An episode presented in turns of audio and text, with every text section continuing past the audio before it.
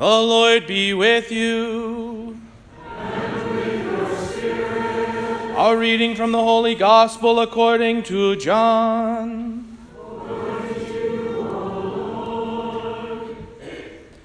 On the evening of the first day of the week, when the doors were locked where the disciples were for fear of the Jews, Jesus came and stood in their midst and said to them, Peace be with you.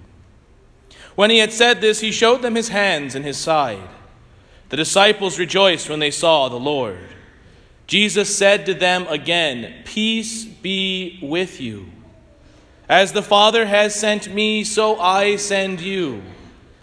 And when he had said this, he breathed on them and said to them, Receive the Holy Spirit.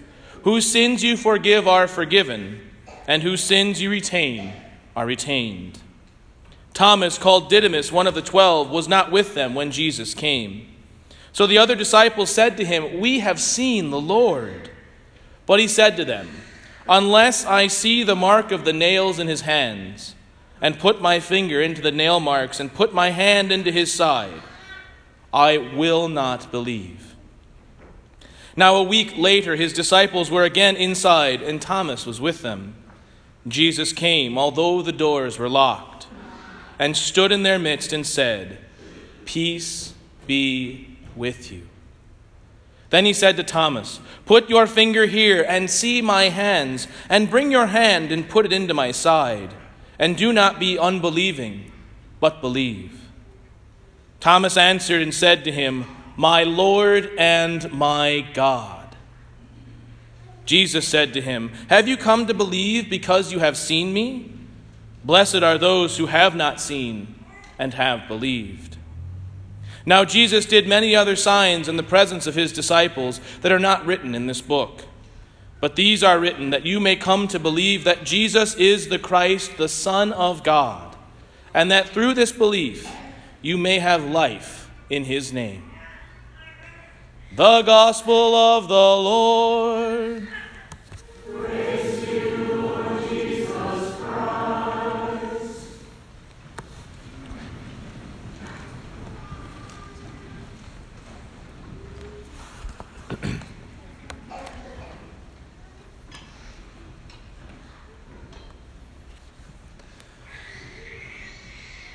College student home over Christmas break one year informed his parents that he was converting to the Catholic faith.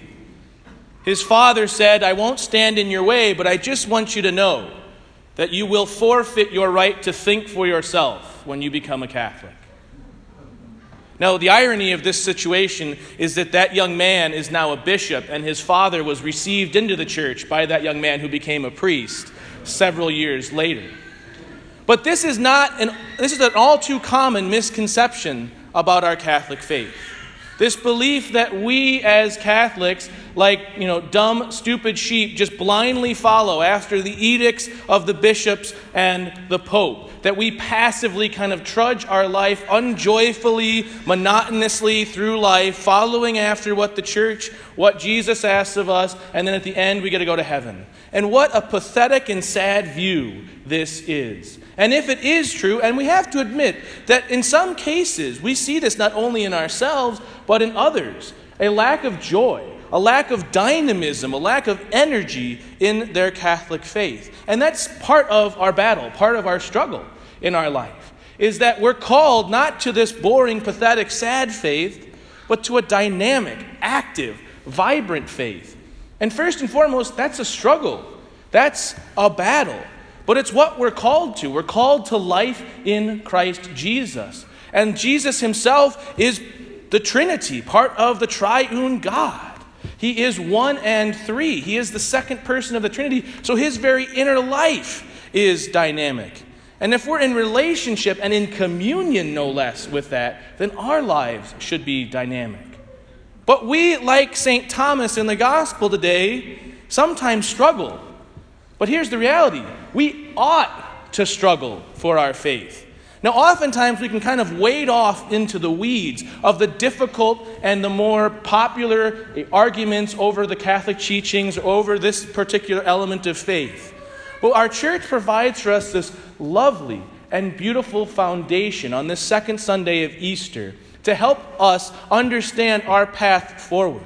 That yes, we are called to struggle. Yes, we're called to fight for our faith, but the church provides us a clear path in these wonderful readings today. Last week we received the resurrection, the joy, the beauty, the life changing gift of that resurrection. Today we start to see that road map forward. And the first thing, the foundational thing, the that which out which we cannot move forward, is an encounter with the risen Christ. All of the other stuff, all of the practices, all of the prayers do not make sense, are not life giving, unless they lead us to an encounter with Christ. St. Thomas didn't believe, but he was still seeking the Lord. Yes, he says, I do not believe, I will not believe unless I see all these ridiculous things. But he still sought because he showed up. He could have left, he could have said, These people are crazy. But in his heart, in his life, he desired to meet this risen God.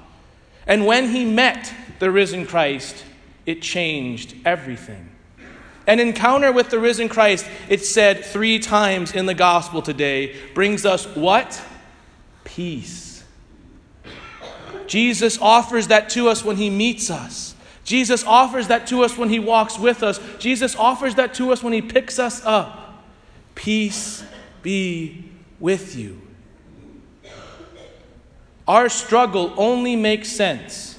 Our fight for the Lord, our walk with him only makes sense if we encounter him, if we seek to encounter him in prayer, in the sacraments, in our relationships with one another.